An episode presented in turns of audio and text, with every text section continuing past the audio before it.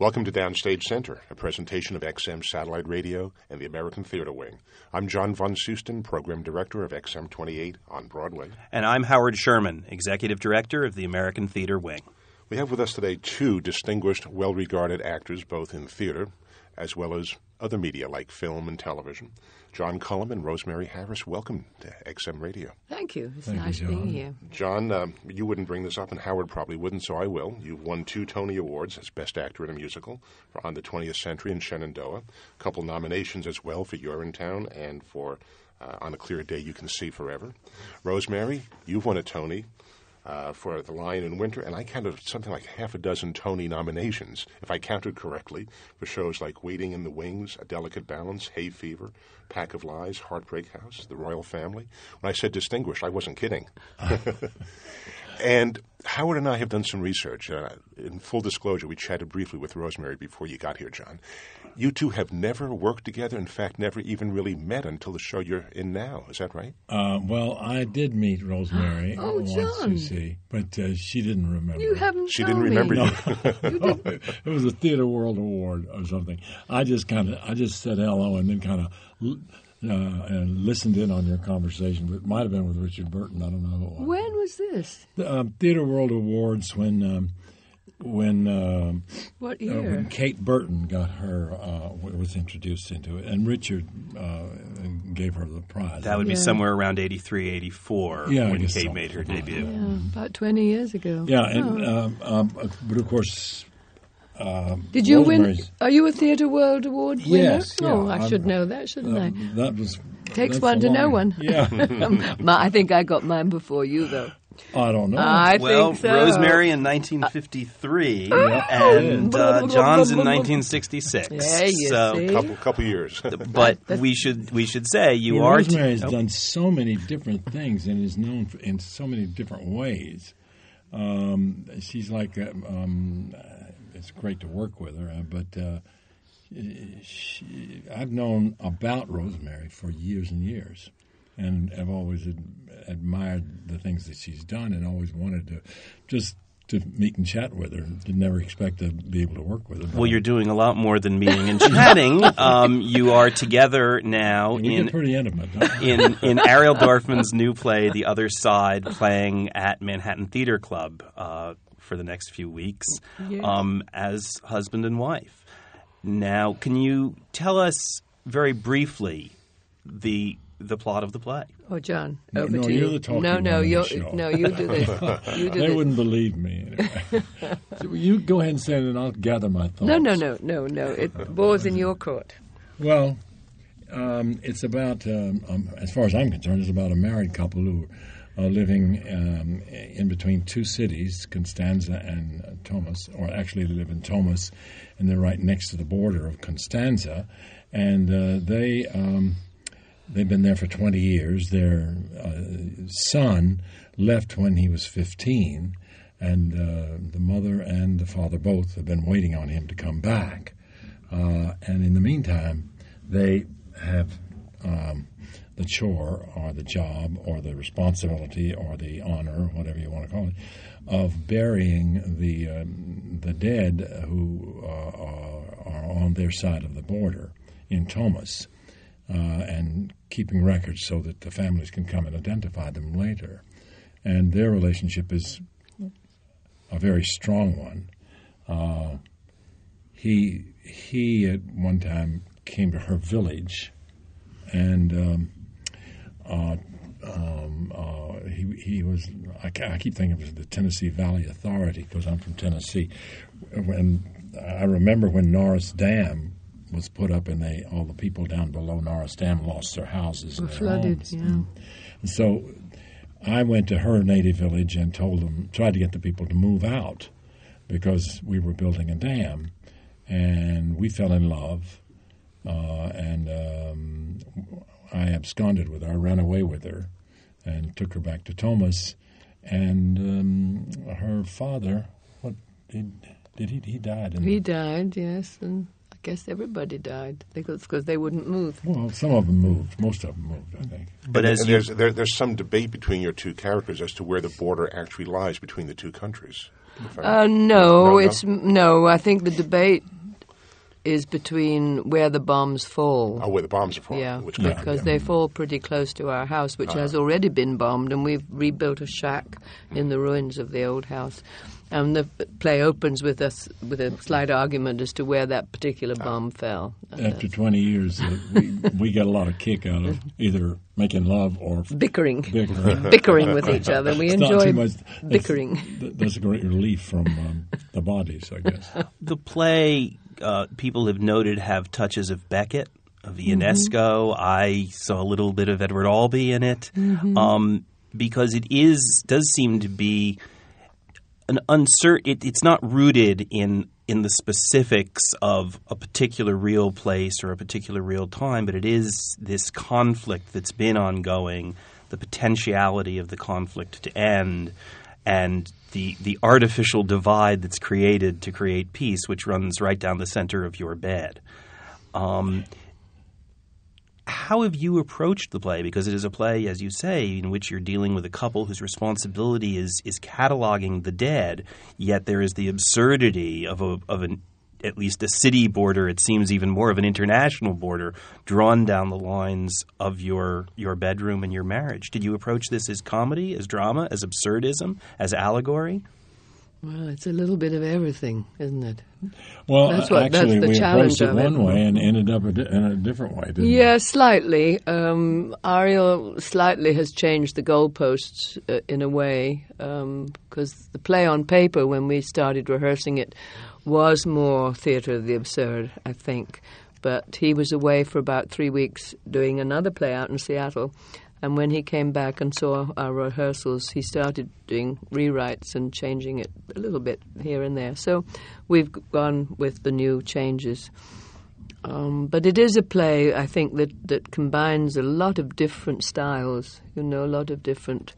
As you say, there's a, there's the this couple a longing for their child, and he did obviously exist. But whether he still exists, then that's a bit Edward Albee. You know, like Martha and and her husband want, want, wanting their child.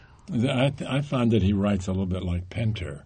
Mm-hmm. But uh, Pinter, you never know what that's at issue. At least I never could figure out. Well, Pinter doesn't want you to know. Yeah, I and- did a play of Harold's, and he got very angry when I tried to pin him down Yeah. and say, I can you know, imagine. is this a fact or isn't it? And and he got quite cross with me, and he said, I don't want it. I don't want it spelled out. Well, I am curious. Um, in talking and working with Ariel Dorfman, Ariel very famously was part of the Allende government in Chile, and when there was a U.S. backed coup to depose the government, uh, he was one of the few government officials who got out safely and Just securely. Yeah. with his family, and it's certainly a recurrent theme of his work is imprisonment, imprisonment and hardship. You mentioned the play in Seattle, Purgatorio, which Yeah. was at Seattle Rep. It's very much about people locked in an endless prison. Um, did you talk to Ariel about his own experiences? Well, did that impact us? We did because he gave us all his book. And um, I've just finished reading it. Actually, it's a dense book to read. Yeah, very and difficult. It's difficult because it jumps backwards and forwards in time, but it is. It's overwhelming by the time you finish it. Think what he went through. So no wonder his mind and heart are full of that sort of struggle. Well, Howard uh, alluded before to theater of the absurd. and I guess where maybe the absurdity would come in is the third character in the play, played by Gene Farber, is a border guard who literally smashes his way into your home and puts yellow police tape right down the middle of your, your home, right across the middle of the bed. The double says- bed, yeah. Right, and says to each of you to stay on your own side of the border because, after all, your characters are from two different countries, so you have to stay in what has now been redeci- redecided as your countries. And we have to have visas to cross each Well, other. yeah. I have to go have a visa to go and cook, Yeah, and you I- have to have a visa to go to your toilet. Unfortunately, the stove is on his side of the room, not your side, right? Well, So- at, le- at least it means that I get to see her when she comes to cook supper. and I see him when he comes to go to the toilet. That's right. so we, so we, We have a lot of fun with it. We have. It's a very serious play, but we've also had a lot of giggles and a lot of fun the characters. I what I like about them is that the characters have fiber to them. They, they've Mm-hmm. got there- there's a tremendous strength um, uh, and resolve in, in both characters. I think, but mainly in the woman. She's she's certainly fierce. it. Feisty one. yeah. deter- determination not to be pushed around in her own home, and he is um, he's I find it he he is determined to get away, but he never will because she won't leave, and he's stuck with her. He will not leave her. And, and he is dying to go back to the city and live in Yeah, the city rather than yeah. the countryside. I, I, who knows if he if he got back to the city, he'd probably be complaining about not getting- getting back to the country. But the you know the character of Gene, um, the Gene plays the, the guard, is uh, I. Um, that's always been a little bit confusing to me, and I think that one of the things is that you feel like, or, I feel like that Ariel was able to get a resolution for the the, the the second act of the play. But I think it, it may be throwing people a little bit that uh, that it does seem like theater of the absurd when he comes in. Now I wonder if it couldn't be a little different. Uh, um, um, it's it's drawn like uh, like exaggerations, which make it into a kind of a caricature, uh, and it goes very dark. At, Yeah. at a, Question is: Is he mad? Is is the boy? Uh, is he off his rocker? Is he crazy? Is he a real guard, or has he been abused so much? Is his past real? I say, well, maybe he got hit by a shell and he's lost his memory. But I think the overall, when- I've talked to friends who've seen it, they sum him up as being really quite damaged as a human being and damaged and, and, and therefore mentally damaged as well as physically damaged. And, and that, I think, is rather is the tragic part of it. That this, I, I think that's deliberate on Ariel's part. yeah, yeah. Uh, for instance, when he, he searches you, there's the, at that particular moment, the um, the audience is still trying to determine if he's really your son, and it becomes a very sexual uh, search, which is disturbing to me, and it's certainly disturbing to the character that I play. That uh, the, the son is being aroused sexually by his own mother. I, I, maybe you didn't say Or, that. or the person who may be the son may not be. That's right. may That's may never really resolved. And But but I don't. Ariel wanted that. Mhm. Oh, definitely. Well, that, that uncertainty, and even in this triangle, that uncertainty is even reminiscent of perhaps Ariel's best known play, Death and the Maiden, which is all about, you know, is this man the person, again, is this mm-hmm. the person from many years ago, or is this something that they've projected? So, so clearly, again, this idea of Ariel's work through through the various themes comes up here, but in different in different form. We are so different spin. obviously longing for our son to return that maybe almost anybody who walked through that door, and we don't get many visitors, you know, that, Not that we would ones. project as mm-hmm. being our son. At least, because right when we bring that first body in, one of my first things is I d- said, "Don't you think he looks?"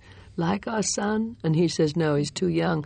And one of my pet fears, and I'm not sure if Ariel wanted the audience to feel this, but I sometimes feel that this boy that we do examine and, and tabulate may well have been our son, and we didn't recognize him. Oh, he's too young. for our radio audience, we should explain that the two of you make a livelihood. Your two characters make a livelihood by caring for the deceased, the people who are killed in The the, war, and burying them. It's yeah. over 5,000 that you've cared for over about a 20 year period. So you're kind of like, you know, caretakers of the cemetery. And we Yeah, so you project have on this mm. boy our longing for him to mm-hmm. be who he is, and then he resists, but he says, "I'm not. I'm not. My parents are dead. You're, n- you couldn't be my parents."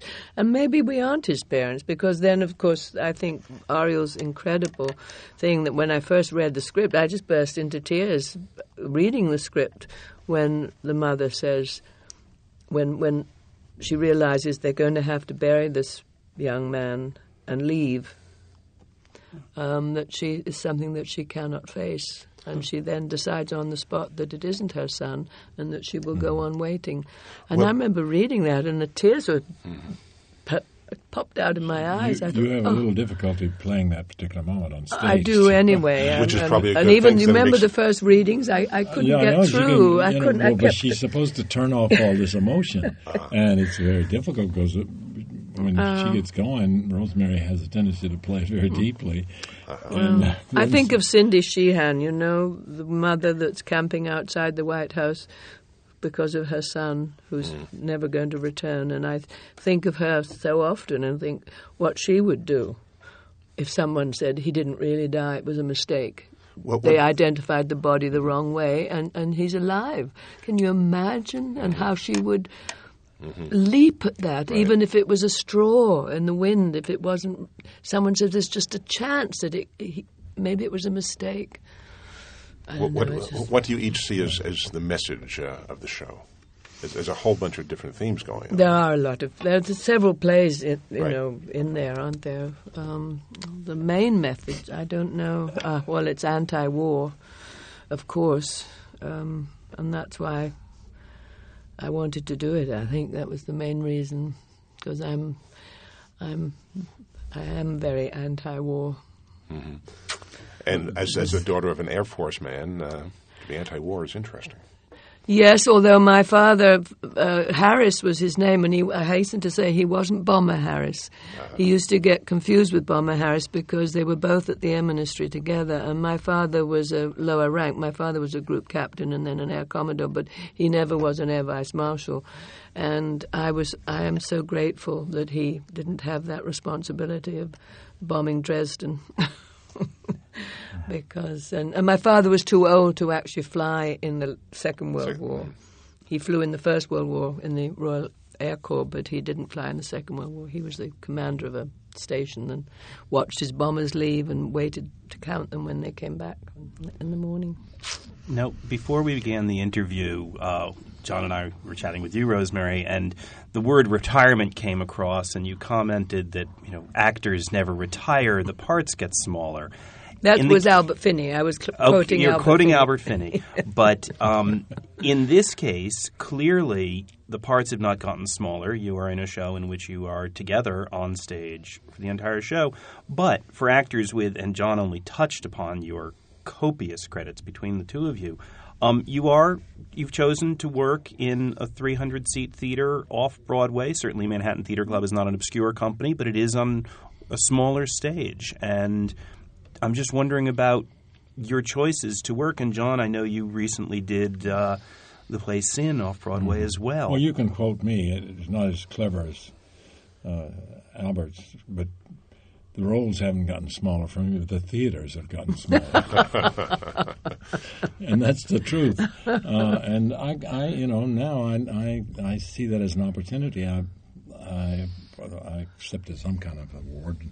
I said I've graduated to off Broadway because I get to do a lot of things, you know. And when you're in a musical, it's a hit. You're in there for a year and a half, two years, and there's just great big chunks of my life that were spent in uh, th- four or five different um, musicals. But in in the last ten years, I've worked. Um, I've gotten to do a lot of different plays, and that's because the theaters are small and they don't they don't. Um, The runs aren't as long. Right. yeah. My last two plays uh, have been off Broadway because the last one was Edward Albee's All Over, which was for the roundabout, but down at that small theatre in Gramercy. And I hadn't done off Broadway for 30 years, I think, at least. I don't know, it's lost in the mists of time, but I'm, I'm awfully glad um, to be doing it. Very grateful. Well, since we keep bringing up quotes, I had read a quote from you, Rosemary, which I'm slightly paraphrasing, saying, As you get older, you can take more risks in your career. And has that given you the opportunity to take on roles, or have you taken on projects that you might not have taken on years ago? Um, I don't know that I've said that particularly. Um, I don't remember. I'll have to dig that interview to- out again and show you. I'm not sure that um, that's something that's not a philosophy of mine particularly.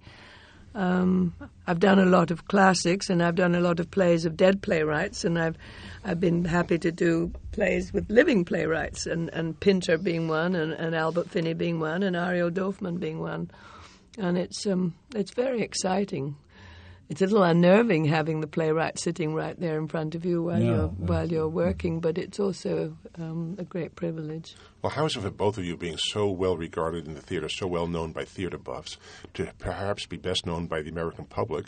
In your case, John, as Hollings on uh, Northern Exposure, and as Dr. Green's ailing father on the ER, and Rosemary, in your case, just recently in Spider Man, as Aunt May. You're not I mean, kidding. I was in, always It's that's very funny. different. Yeah, I was in Bloomingdale just about half an hour ago and buying something, and somebody, one the girl behind the counter said, "Oh, you're Aunt May, aren't you?" I said, "Well, sometimes I am." But that must be, you know, after distinguished stage careers, to suddenly be people who are recognized on the street. It's, it's. I mean, here in New York, perhaps there, there's always been that, but as as you're around, has that? What's what's that effect been for you? Well, it's been fun for me because actually, all through my career, I've always worn wigs. I've, you know, and a wig can make somebody quite look quite different. So I was never recognized, even as I came out of the stage door. Hmm. Going in and out, I was a different person, or, or on the stage. So, but now in the last few years, I've just been wearing my own hair, which is a great breakthrough for me because I never used to. And actually, this play, I'm actually wearing a wig, which I haven't worn a wig for quite a while. But as Aunt May, I think one of the reasons I got the part was Sam Raimi um, said, "Oh, I know an actress who's got white hair and a bun," and of course that's Aunt May's distinguishing characteristic. So I think you should tell the story of where, where how Ariel got the got the script to you. Oh, well, that's, yes, I suppose that's interesting. I live in North Carolina, in Winston-Salem, uh, a lovely city that has the North Carolina School of the Arts in it, which is a great feather in our cap. And Ariel has the chair, or a chair, at um, Duke University in Durham, which is just down the, down the road a bit. And a mutual friend of ours, the wonderful English director Frank Dunlop, happened to be visiting Ariel because they're working on a project together, and he gave Ariel gave Frank the play to read. And Frank said, Well, why don't you send it to Rosemary? She's just literally a hop and a skip and a jump. And so, so I think that's wonderful. Ariel sent it to me, and, and I loved it. I thought, this is And fascinating. Neither of them knew that the other lived there. The North No. Carolina connection. No, not at all. And I loved the play. I thought I've never done anything quite like this, and it is a challenge, and, and I would like to be considered for it. And, and then I was, the offer was made, and I, I jumped at it. And John, do you get reaction from store clerks for being Holling or Dr. Green's Oh father? yeah, All- yeah. Do you? Or, or all different kinds of people. Uh, It's a lot of different from different sorts. And um, I didn't wear wigs, but I tell you, when I walked out of the theater, I don't care what the show was in New York City. I was not. I, the people on the street didn't know who I was. I, I began to understand how powerful film is when people started cab drivers even would would say would recognize me from the commercial that they did of Shenandoah. Oh, really? And that's the only time I'd ever gotten any re- recognition from people just off the street. And then, of course, when you do a, a, a long running show, it's fun for me. I don't have to put up with the, uh, you know, uh, what some people have to. It's just an occasional person, but it kind of tickles me. hmm It tickles me too. I, and my my fan base are all about three or four years old. They're the ones that really recognize me. I was have, have I got a minute to tell you this little story? I was um, in the King's Road in England uh, last summer, and there was an Indian lady with a little girl sitting on her arm and another tiny one in a baby carriage down here, and she tapped me on the shoulder outside a shop called Marks and Spencer's, right in there mm. on the King's Road, and she said, "Excuse me, I don't want to be rude, but my little girl says you're the lady in Spider-Man," and I looked at the little girl and I said, "Well, she's absolutely right. I am." I said, "How old is your little girl?" She said she was four yesterday. Wow. Yeah, you know, I, I, that's one of the. You know, I knew I would have a problem being interviewed with Rosemary because her stories are so wonderful. Just great stories. You have to tell a story about the, you, last, you just last You're- week what when you um, um, the, little uh, talented person who was playing the viola or vi- uh, the violin. Oh yes, I was at a wonderful musicale, and uh, this brilliant young man was playing the cello, and I thought he was about eighteen. He was uh, Oriental uh, descent, and his a beautiful Oriental lady was playing the piano for him, and we were all just absolutely mesmerized by this performance. And when it was over, um, everybody started talking, and I was told that this young man was only 11 years old. And the only thing he wanted to do was to meet Aunt May. Oh. And there I had been sitting at his feet with my jaw and my mouth open at this incredible genius, this young child. And I thought he was at least 18 or 20, and he's 11. As we talk about the celebrity that's come to you through through film and, and television, uh, there is a coincidence in your careers, which is that in 1966 you were both Tony nominees. Your first nominations, Rosemary, you won that year for The Lion in Winter. John, you were nominated for On a Clear Day.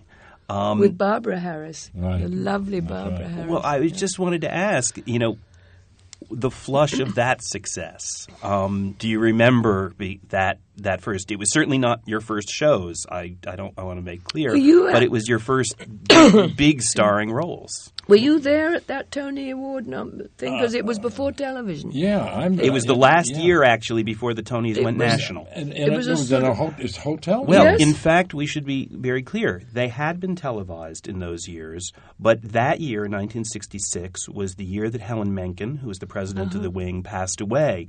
So there was a very subdued celebration that year. It seemed like a sort of tea party. but- almost. but asking- I can. I've. I've uh, I remember. Were you there? Uh, yes, I was there. But, I was um, there. You're both in the same uh, room. um, um, Merrick was he won about four or five awards. And ever, he was he was the fir- person that you enjoyed hating, and he, he came up. talking about David Merrick, award. the Yeah, producer. David Merrick, and I remember at the curtain call the night before, Barbara Harris said to me as in between bows, she said, "Listen, she'd been nominated too. She said, listen." Uh, are you going to that thing tomorrow? And I said, "Yeah, I guess so." She said, "Would uh, I don't think I will. Would you Would you accept for me if I?" And I said, "Sure." and then when we got there, it it was just a it was just a big room, Very low key. and everybody was sitting in chairs, Yeah. uh, like um like a tea party. Yeah, And I was- we were all I've- sitting around. Uh, my show had closed quite a long time ago, and I was sort of invited as I had been nominated, and I joined. I had nowhere to sit, really, and some ladies said, "Oh, we'll make room for you," and they sort of exactly made room at their table, and I sat there, and then they got to the my category. And then they said my name, and nobody knew where to look because nobody knew who I was or who what I looked like, and I wasn't quite sure whether I should get up or not. And then I sort of said, "Excuse me," and I got up. And, but it was, and oh, and, and, and, and it was before they were put on a plinth. Plinth, that lovely word, and it's flat. It's a flat disc in a little box. I don't know if yours is, and and and, it, um, and I think, but I'm the only person that it says Rosemary Harris, dramatic star, but star is spelt with two R's. no, So I'm a dramatic star. Star. Star- And I keep asking people, can I not have it a plinth? Could could somebody give me have it put on a plinth for me? Because I use it as a kind of um, paperweight or something. But you know, if it Sure was on a plinth. You're talking to the right guy. Well, we'll we'll talk about Do you that think I could the have it on a plinth? We'll see what we can do about a spare plinth, which is the first time I've ever been asked for a plinth. but but in I those was years, what what was the Broadway scene in in that era? Do you remember? Was was it a different scenario than it is Oh, today? Did it feel different? must be. I'm not part of the Broadway scene at the moment. I don't feel part of it, but I'm just trying to think in the last few years. It seemed different then. Yes, I don't know. It's intangible, really. I, I can't quite describe what it what's Well, different. There were more plays, play plays, you know, weren't there? Yeah. Um, when I first came in 1952, I got a list of what was running. I had to make some talk, and there was something like 45 plays or productions put on in that year, and some of them only ran for two or three nights. They would go on tour and then they'd sink. Well, of course, nobody does that anymore. But No, they don't even go on tours No. anymore. they don't. I um, and Clear Day was a strange situation for me because I had- had been Richard Burton's understudy in, uh, in Camelot, and um, I was told by the, uh, Alan J. Lerner's ass- assistant, uh, Bud Whitney, that he's writing a new play and he's got you penciled in for the uh, wonderful role, the second uh, male lead. And uh, then about I, I left Shenandoah to and did a show with Bob Preston Ah. called "We Take the Town" and closed in Philadelphia. And then I saw in the paper that they were looking for a John Cullum type. A John Cullum type. That- That's what the Yes, ad was in the paper. It was in one, you know, show business or something. And I called up Bud Whitney in a rage and said, "What in the hell is this going on?" And I said, "You- "You're looking for a John Cullum type, uh, and I and this, I'm here. I am." You, you, you, can, you, can, have the real thing. You don't he need that said, tape. Alan doesn't think that you can that, that you can play the humor, John. I just have to tell you that. Good heavens! Yeah, what and then, a cheat! But I kept going back and reading, and then they finally made me. Um, uh, they got, got a linguist or what do you, speech, whatever they call them, uh, and taught me a Viennese accent, and I read for the leading role for about. Uh, I'd read twelve times for, for both roles, and then I went to do the movie Hawaii, and. Um, and was that was a big wild thing. And I was, ended up in California on uh, uh, kind of a sabbatical, three months uh, on Hawaii, and then I was waiting there in California to finish the movie, and I got a call from Boston saying to come up and and, and that Alan wanted me to come to Boston. I said I am not going to do that. I said you guys jerked me around too much first oh, time. I would think so. And he what said, a- no. I said, well, he kept talking. He said, finally, he said, please, John. I said, well, is he serious about this? And he said, yes, he is definitely serious. And I said, well, well what, what's wrong with uh, Clifford? Because Clifford, uh, uh, oh, Clifford, oh gosh, I can't remember his name. Clifford, um, anyway, the guy who was playing the role that I had originally penciled in for. He says, not Clifford, it's uh, for Louis Jourdan, the lead. And so that, that, was Oh, a kind of a wild ride. story. Yeah, and that's that's how I, Oh. I ended up, and people didn't know I was in. But anyway, the reason that that came to my mind is the fact that in those days we used to go out of town for Broadway, you know, for openings, and we don't do that anymore. No, nobody can afford to. And and people would take risks. They would go out to see, try it out. But nobody tries anything out anymore. You just daren't. You know, an out of town tryout, there isn't such a thing. No. Well, it becomes prohibitively expensive Yes, in I mean nobody Yeah, could yeah. afford that. And also, Broadway has changed because of the jet airplane. Back in the 50s, Mm-hmm. early 60s, people weren't flying from all over America to come to New York to see Broadway shows. That's right. So you were really depending on, that's a, a on an point. audience very much in the tri state New York. It seemed New like to me that there was a large Jewish community that, uh, uh, that Supported the theatre, Yeah. Yeah. especially the plays, especially the serious And plays. now, of course, you have families coming to see The Lion King and Mm-hmm, Phantom and shows like that that have been running for, for years. Yeah, and, and what, what- one of the things that has changed in musical comedy very definitely is that uh, if you can keep a play running for two years, whether it's any good or not, people it'll run for another four or five. Just Be- on its name. well, uh, because people book in advance, and they call somebody that from from uh, Phoenix or wherever, Sioux City, and you and a friend say, "I'm going to New York. Uh, what do you recommend that I see?" They mention something that they know will still be running, Yeah. so they'll mention Phantom and say, "Oh, you got to see the Phantom," and and that has kept a lot of shows alive.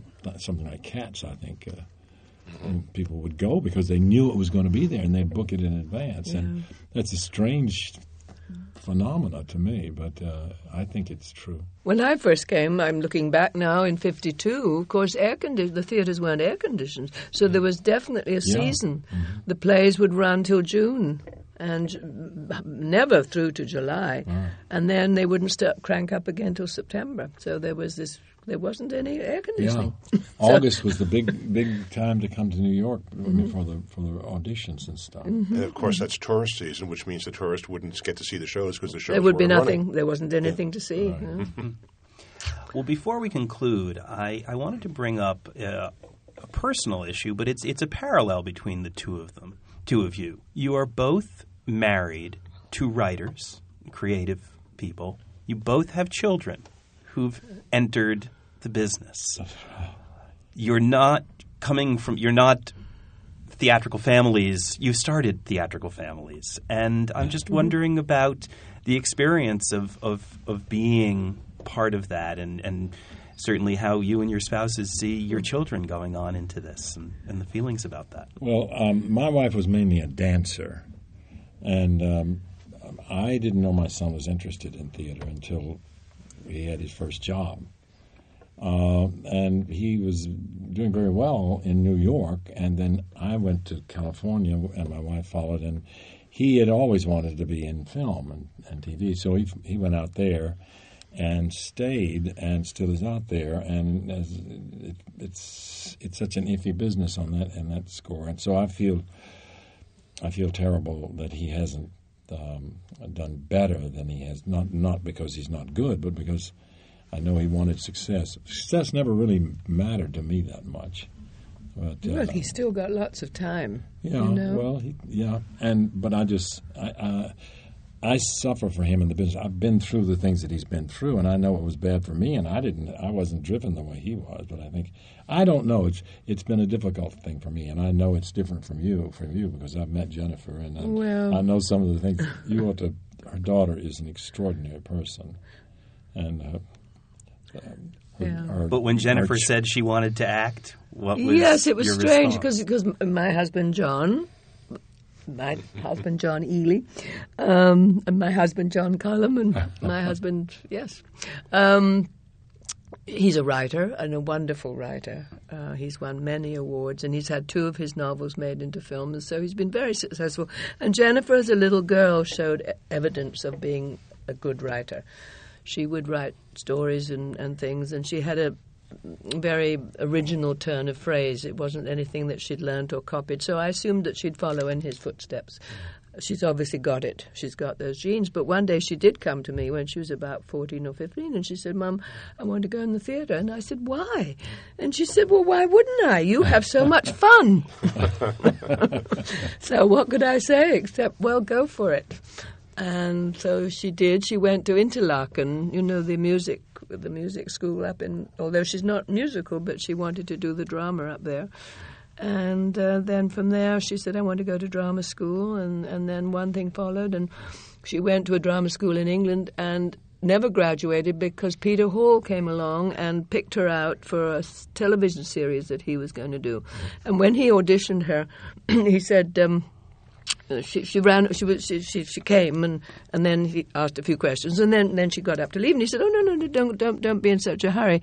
Tell me about yourself." And, and she said, "Well, what do you want to what, what what do you want to know?" And he said, "Well, where did you go to school?" And she said, "Well, I went to 18 schools." so he said, "Well, why did you go to 18 schools?" And she said, "Well, my father's a writer, and my mother's an actress." And then Peter said, "Well, would I know your mother? Would would would I have I come across your mother?" And Jennifer said, "Well, you might. Her name is Rosemary Harris." And Peter burst out laughing. He said, "Look, look what I've just written on this piece of paper. Beside your name, as a sort of aide memoire, I've written Voice of Rosemary Harris."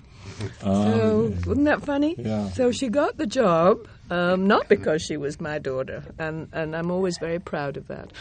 Well, you've both acted with your own kids, have you not? Yeah, I have, and I, that's been the most fun. For me. I've not acted with Jennifer, but I've acted Jennifer. In Ah. two things, I've been the same character.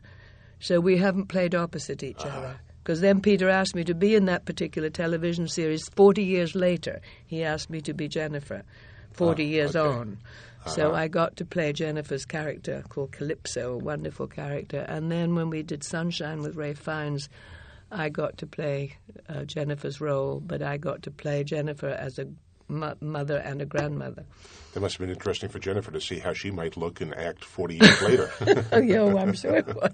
project into the future. yeah, And well, John, you said you really enjoyed acting Yeah. with your son. The last thing what I did you do with I, him? I did. Um, I did um, uh, a couple of seasons ago down at uh, University of Tennessee with, uh, with uh, Gerald Freedman oh, directing. the, yes, uh, of course. the- You did the dresser. The dresser, right. Oh, that Uh, must was have been of fun. wonderful Yeah, to do Yeah, it together. was. And then we'd worked with uh, together. He'd worked with his mother and I together uh, in um, the um, Thomas Wolfe Look Home and uh, All the way home? Home with Angel.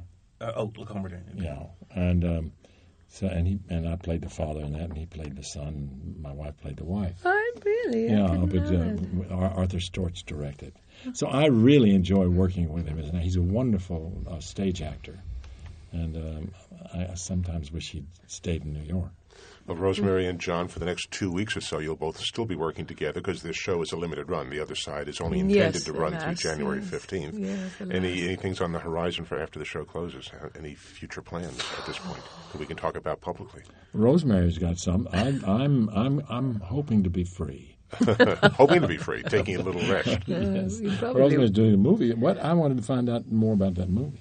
What you mean, Spider-Man Three? Is that what it is? Yes. That- oh, I didn't know that. I Yes, yes, it is. Aunt May returns. Aunt May, yes. When, when, when do you start shooting that? Um, I think uh, I just heard today that it might be February, the beginning or the first week in February, something like that. You have a, a brief holiday for a couple of weeks. Yes, yes. Go back and clean my house in North Carolina in Winston Salem, which has Yeah. been very neglected. I, I, I, I turned down a, a tour of uh, in Wicked bec- for it'd be a year, and I didn't want to do it.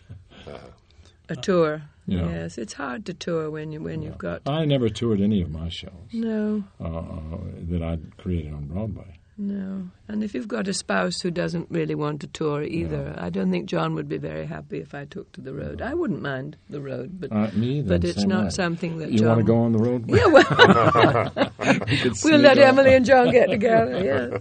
Well, on that note, Rosemary Harris, John Cullum, thanks so much. It's been delightful having you here today Thank on you. Downstage Center. Thanks. Thank you for having us. Thank you. For the American Theater Wing, I'm Howard Sherman, reminding our listeners that these programs and all of the educational and media work of the American Theater Wing is available online, on demand, for free from our website, www.americantheaterwing.org. And for XM Satellite Radio, I'm John von Soosten for Downstage Center. That's a wrap, and thank you.